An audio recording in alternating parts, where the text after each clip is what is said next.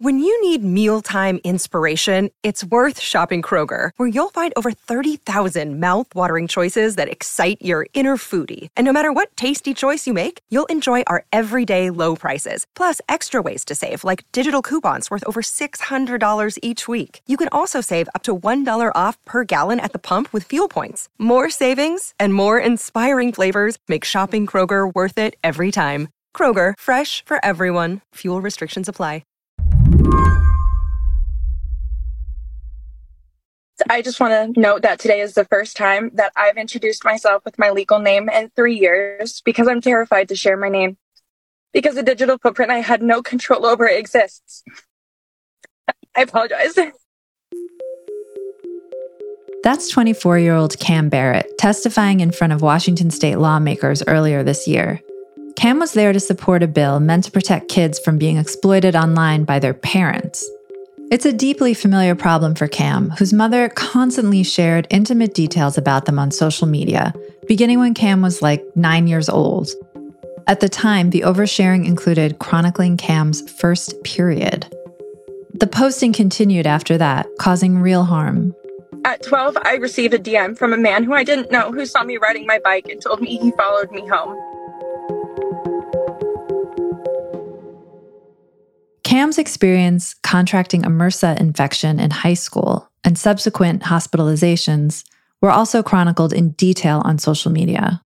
But because of her mother's posting about it, um, when she went back to school, no one wanted to sit near her. Even a teacher made her sit at a separate desk, um, and she she ultimately did drop out of high school. That's Kathryn Lindsay, a freelancer who writes about technology and culture. She recently wrote about young people like Cam for The Atlantic growing up through her childhood, I think it just was very normal for her mom to to just share what was going on without without anyone really knowing the way it was going to affect real life. The so called Facebook generation is reaching adulthood, and they're increasingly horrified at all the stuff their parents have posted about them, often without their knowledge or consent. Some parents share the intimate details of their children's lives, others try to monetize content.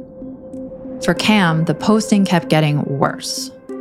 At 15, I was in a car accident in which the fire department had to come with the jaws of life to remove a car door off of my leg.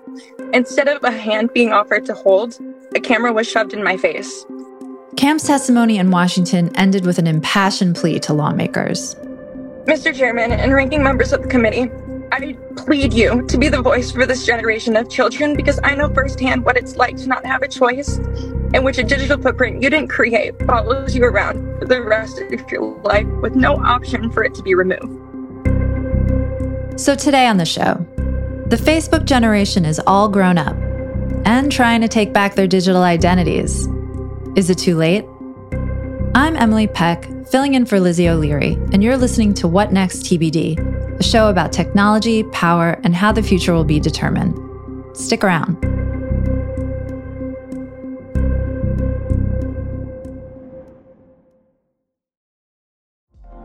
Apple Card is the perfect cashback rewards credit card. You earn up to 3% daily cash on every purchase every day. That's 3% on your favorite products at Apple, 2% on all other Apple Card with Apple Pay purchases, and 1% on anything you buy with your titanium Apple Card or virtual card number. Visit apple.co slash card calculator to see how much you can earn. Apple Card issued by Goldman Sachs Bank, USA, Salt Lake City branch. Subject to credit approval. Terms apply. Families have a lot going on. Let OLLY help manage the mental load with new cognitive help supplements for everyone four and up, like delicious Lolly Focus Pops or Lolly Mellow Pops for kids. And for parents, try three new Brainy Chews to help you focus, chill out, or get energized. Find these cognitive health buddies for the whole fam at olly.com. That's O L L Y.com. These statements have not been evaluated by the Food and Drug Administration. This product is not intended to diagnose, treat, cure, or prevent any disease. Before the advent of social media, embarrassing photos of you as a child were largely hidden away on old timey physical media like video cassettes, remember those, or DVDs, or photo albums, all in the privacy of your own home. But when Facebook took hold in the mid 2000s, it made it easy to share your life and your child's life with anyone you wanted to be connected with. This led to parents posting, some would say overposting, about their children. It's a phenomenon that came to be known as sharenting.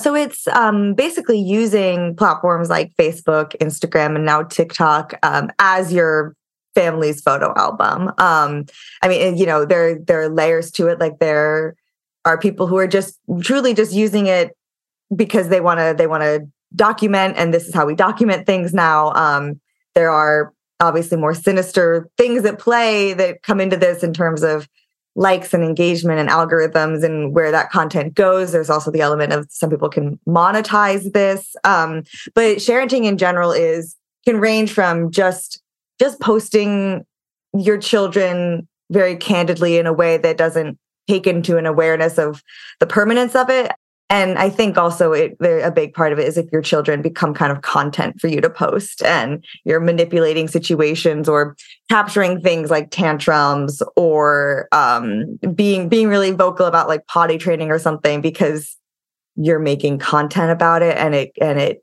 gets it gets engagement um, kind of at the expense of that child who's going to be like you know i kind of wish my potty training wasn't documented instagram story by instagram story Right. Or you mentioned um, parents sharing stories of when their kids are in puberty or like getting their period for their first time. I can't imagine anything more humiliating than having that be public information as a 13 year old.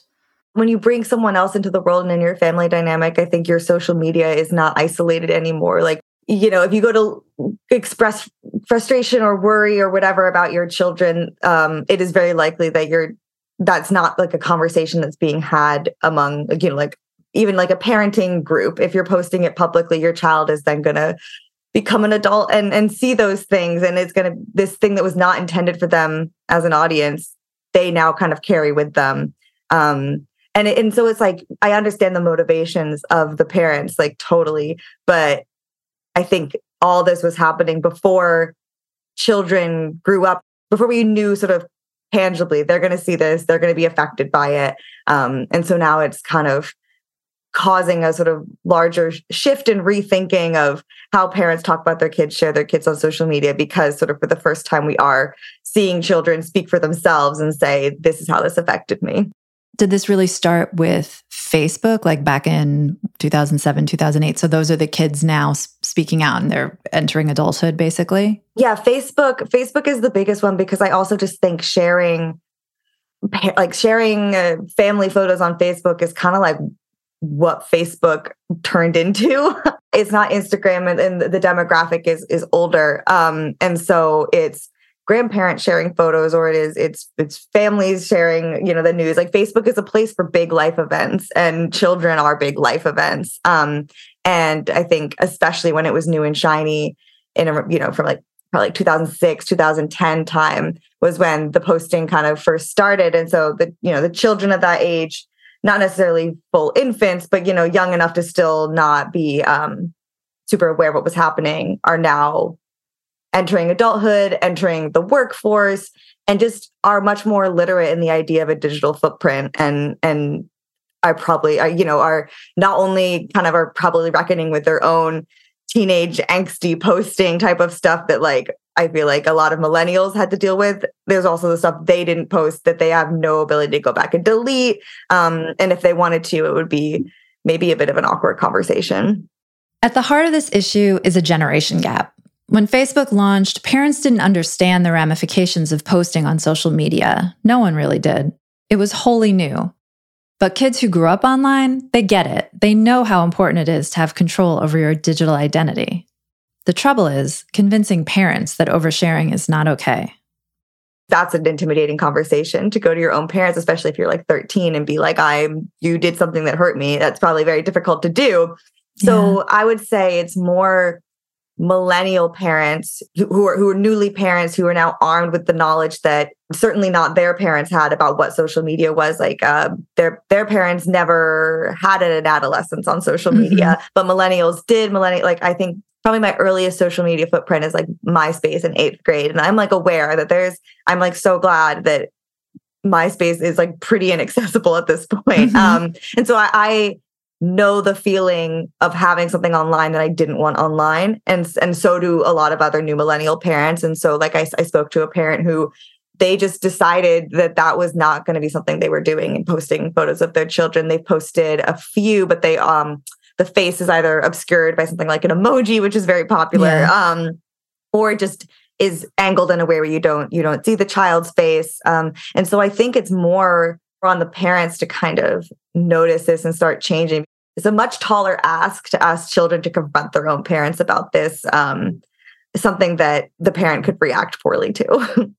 How are kids reacting? I've been reading some kids, you know, they hit 11, 12, 13, and then they realize that this has been happening. It's like this huge revelation, almost like learning you were, ado- not like learning you were adopted. You know what I mean? It's just like a whole, there's this whole other thing that's been going on I had no idea about. Um, are they confronting parents?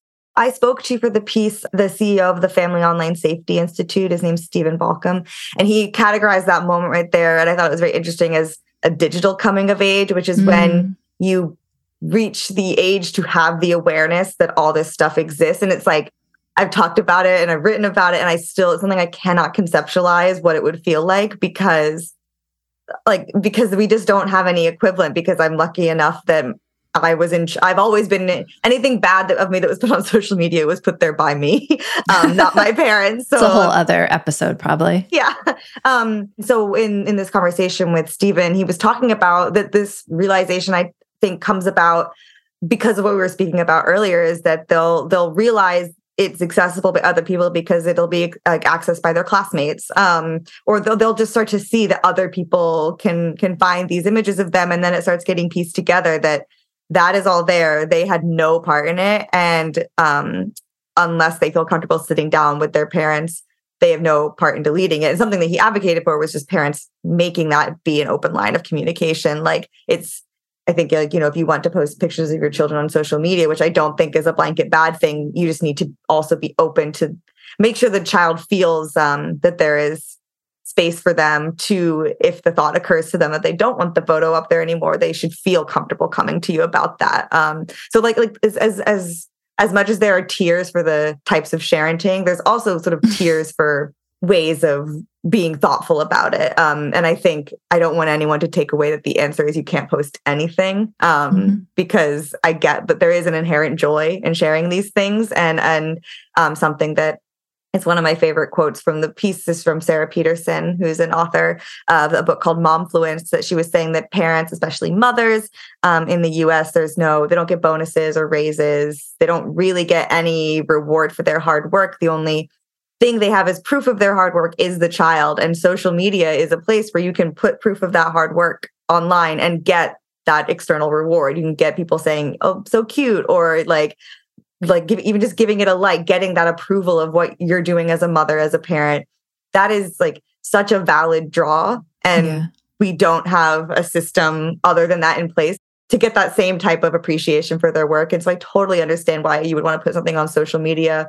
You want to participate in a culture that is doing this because everyone's doing it. And so you're going to feel very isolated if you suddenly cut that part of your life off. And so it's, it's definitely not an easy choice to make Yeah. And you even, I believe, had an example in your story of a woman in LA who who doesn't want to share her, you know, images of her kids on social media and and people are like giving her, you know, guff for it, basically. It's such a weird thing. Like when we talk about how everyone's doing it, it because it's like not only do you feel this pressure, I think, t- to do it, like that's not made up because she was talking about how when you know she's had to sort of talk about this boundary with other people. And one of the weirdest things she said happened was that someone who she was talking to about it kind of asked her why she had never posted her child on social media in a way that insinuated that there was there something wrong with her child and so she was keeping her child like secret like there was that was the first thing they thought of versus just there being a boundary um, there is a real sense of entitlement to other people's children in a way that I don't super understand. And I more so understand it, which is something that I I know Christina and I spoke about. I don't think it fully made it into the piece, but just of her own parents um, want to post her because that's their grandchild and right. they're on Facebook with other grandparents who are sharing their grandchildren and they want to be able to share their own and why can't they you and your partner and your child you know can all make the collective decision about what you want to do with social media but you're not the only ones with phones. There's it's not in a vacuum. Like everyone else has a phone. Parents have expectations. People have expectations. It's, it's not an easy decision to make.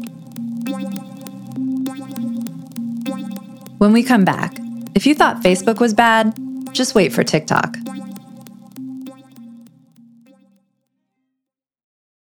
The rise of platforms like TikTok are making the sharenting problem worse.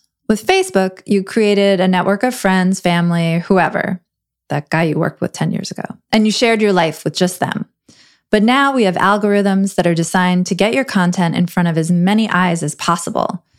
And a temper tantrum caught on video can reach audiences far and wide, often to sharp criticism.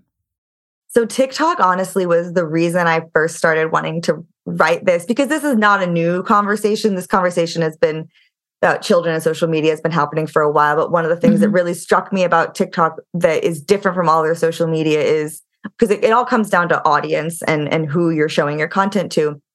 Um, and on Instagram, even if you're public, you're pretty much showing up in the feeds of the people who follow you. On TikTok, mm-hmm. that is not just the case. TikTok, no matter how many followers you have, you have, you can have zero. TikTok will shoot your video in front of millions of people if it triggers the algorithm in that way. And so now that, you know, especially Instagram has moved into being more discovery based, now the move for social media is not connecting one on one with other people. It is you being a billboard in front of strangers and how many strangers will Instagram put your billboard in front of. And so when that's a child, that becomes a lot more dangerous. Um, so TikTok, I honestly personally don't know if there's any contained way to post on that app. Um, it it it's such a luck of the draw, and I think the risks far outweigh the rewards of documentation. Yeah. One thing I was thinking about when you were talking about why why parents do this and like you want to fit in with the other parents, everybody's doing it. You want to you want to like show off your your kid and show off your parenting. And I was thinking about how like when when you have like a baby and when the kids are little, they're just like part of your identity. So you're posting about them the way you would post about yourself, not really thinking like this is a separate person.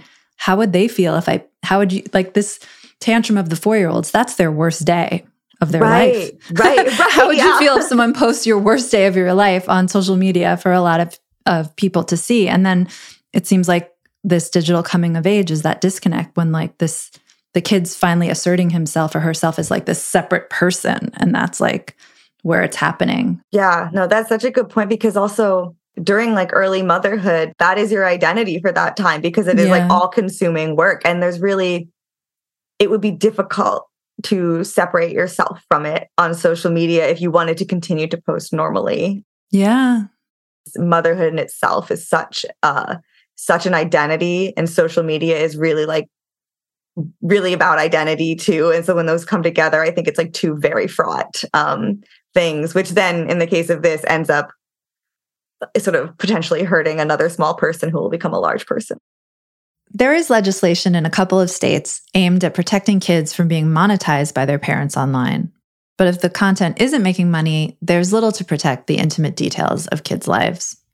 The closest thing that exists is not applicable in the United States, but it's in, in places like Europe is called the right to be forgotten. Um, and it is it's not a privacy law; it's a law about specifically information that was public that you'd like to not be public anymore but it's it's not in the United States at all, let alone like anything focused on children. And for when when it comes to like the basics, um, the platforms like Instagram, YouTube, TikTok, um, Facebook, they they all ha- they do have set rules. You know, theoretically, you're supposed to you can only sign up if you are 13. Um, on Instagram, if a child has an account, that's being like run by a parent, which is a, a thing. Um, yeah. The parent, it has to be stated in the bio really clearly that is run by a parent and who the parent is. Things like outright, you know, violence, nudity, is the child nudity. Um, the, the real like black and white issues are against the rules. But the stuff that's more gray area, like someone throwing a tantrum, someone just talking about potty training, someone like a early video of me, I'm like smearing food all over myself. Like that doesn't violate any rules. And mm-hmm. um, and we don't know it's not also not like guaranteed harmful like maybe no one will find it or maybe the child will grow up and think it's funny but we just don't don't know so right now it really just comes down to like parents being able to resist the to, to just think broader than just the post it strikes me as so interesting um, we've done some shows and there's been tons of coverage of lawmakers who are now so concerned about protecting children from social media right keeping them off social media banning tiktok Meanwhile, who is protecting us from the parents? Yeah. Yeah. who is protecting the children from the parents on social media? Um, it doesn't seem like this is going to be a, jo- a job that lawmakers will tackle. Right. Because I mean, that the Surgeon General just came out about all the mental health links. And mm-hmm. I think a, a, huge one is about identity. And, like, you know, it, we, it very broadly talks about things like depression and anxiety, but it's like, what are those things about like and i and i think identity and because social media is now for you know teens it is going to be kind of like the main platform of life like i i we've been growing up kind of with it being more and more uh, juggled and now especially with the pandemic like that is what life is now and how you appear on social media for all intents and purposes is how you are when it comes to like your professional life and just like how you're seen by other people they're mm-hmm. probably first and foremost going to see you online before they ever see you in person um and so that creates a lot of anxiety. And then, you know, you can get all these other things like, is the identity created by the parent one that the child still identifies with in terms of like even like gender or um or just in terms of how they present themselves um does it match how they actually feel as an adult um and do they have the power to change it in some cases maybe not at all. Yeah that's really interesting. I, I wanted to ask you about that. It's like if if a child has had their lives posted about on social media and their identity has already been created for them do they have no identity when they finally show up on social media or do they feel like disconnected from their identity? How does that i know. Work? well so it's funny i actually wrote a piece for the new york times it's like adjacent to this about parents who are basically creating accounts social media accounts for their children um, when right when they're born so they can lock down the handles um, mm-hmm. and and and similarly it varies but in many cases it is on, with the sort of hope that they will hand it off to that child when they come of age whatever that age is um, and so that child has like a huge digital footprint but like like you're saying like are they inheriting an identity that they're comfortable with um, or even honestly i'm like this is the first time i'm thinking about it even if the parent wipes it all it seems almost just as kind of like overwhelming to get a blank slate and have to immediately yeah. define yourself then and there. I mean, that is like a wider effect of social media on identity. But um, either way, I think it doesn't help to have all of these sort of digital artifacts so so closely tied to you, ones that you had no control over. I feel like the way we're talking about it, we're saying this is, you know, harmful and invasion of privacy. But I mean, if you pull back a little, maybe it is kind of harmless. I mean, it's just like, I mean, I know it's embarrassing to have the picture of you with the cake smeared on your face now, but like probably in 20 years, you'd be like, oh, I was such a cute kid, or, you know, um, maybe it's just the, the it's just a problem of parents not being concerned about their kids' privacy. But then again, it's 2023. Does anyone have privacy anymore? Right. Yeah, I know. It's one of those things where it's like, you know, if you're posting just sort of regular photos, family photos, like if you're not doing any sort of the more act like actively harmful children as content stuff, it's like I would say more than likely going to be fine. Um I think it's also a little bit more an awareness that we just don't we don't know how social media is going to change. Like when these first parents were posting they had no idea that any of this stuff they were posting lasted beyond kind of the 10 minutes when it was posted and they got all the feedback. Um, mm-hmm. and it's only now that we know okay facebook's still around instagram's still around and these things show up in google searches. And so that was something that uh, the parent in la christina and i talked about was that like 10 years ago, she had no conception of what social media was going to be like now. And so there's no way she can can have any idea of what it's going to be 10 years from now. And so like with that in mind, she's kind of just better safe than sorry. Um, and so I think it's just how much risk are you willing to um, accept? And I think what's most important rather than kind of doing this guessing game that's going to be like impossible to know what the right answer was until it's too late. It's just make keeping that dialogue open with your own child about what it is they're comfortable with in that moment and just so you can know that you always were responsive to their wishes um and that it was something that they felt comfortable coming to you about because now we are kind of juggling two different identities and when you're raising a child you're going to be juggling both them offline and online too which is really weird to think about but i think the more open the conversation is the less the less anyone should worry that there's going to be some looming consequence that comes out of nowhere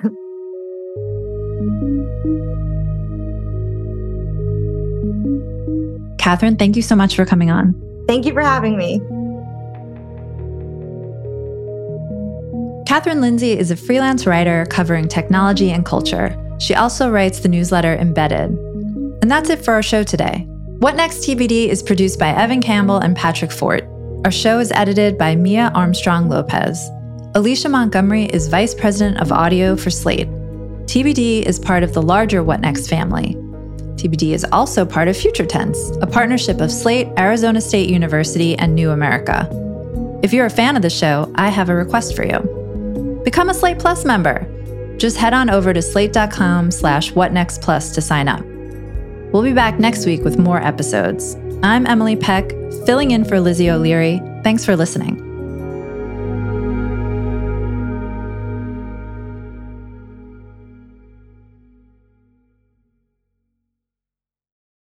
Hello, it is Ryan, and I was on a flight the other day playing one of my favorite social spin slot games on chumbacasino.com. I looked over the person sitting next to me, and you know what they were doing? They were also playing Chumba Casino. Coincidence? I think not. Everybody's loving having fun with it. Chumba Casino is home to hundreds of casino style games that you can play for free anytime, anywhere, even at 30,000 feet. So sign up now at chumbacasino.com to claim your free welcome bonus. That's chumbacasino.com and live the Chumba life. No purchase necessary. Group. Void were prohibited by law. See terms and conditions. 18 plus.